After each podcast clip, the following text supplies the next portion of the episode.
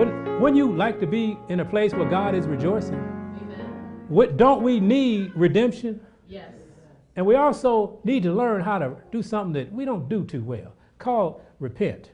And you know, before you can repent, you got to recognize. You can't stop doing something you don't know that you're doing. Amen? Amen. So, so and, and, and, and we go down here, stay in 23 of, of Leviticus and go down to 23. Stay with us this morning. Keep your mind on heavenly things. And he says, And the Lord spake unto Moses, saying, Speak unto the children of Israel, saying, In the seventh month, in the first day of the month, shall ye have a what? A Sabbath, a memorial of blowing of the trumpets, a what? Another holy convocation. He said, Okay, here's another part of the year. And if you would study these things, you will find out what God was doing. He taught us unselfishness. He taught us redemption. He taught us, he taught us deliverance.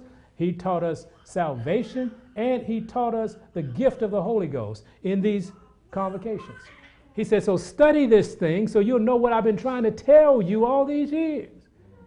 We got away because oh, just throw the, throw the Old Testament away. Throw all that stuff away. That's nailed to something. What do they call it? Cross?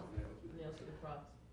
We won't get to that today. Uh, but they said, just throw all that stuff away. He said, well, didn't you read in Daniel chapter 7, verse 25?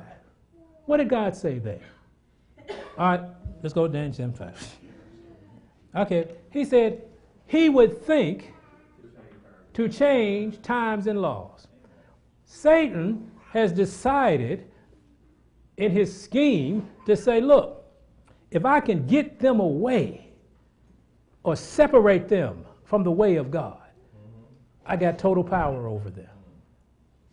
And we grab that concept as a people narrowly.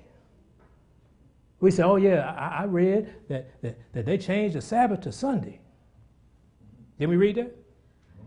That's why you're here today, isn't it?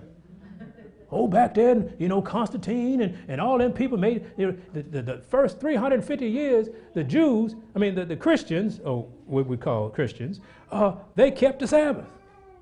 Yeah.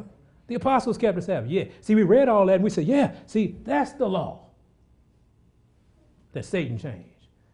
God said, Did you see that S?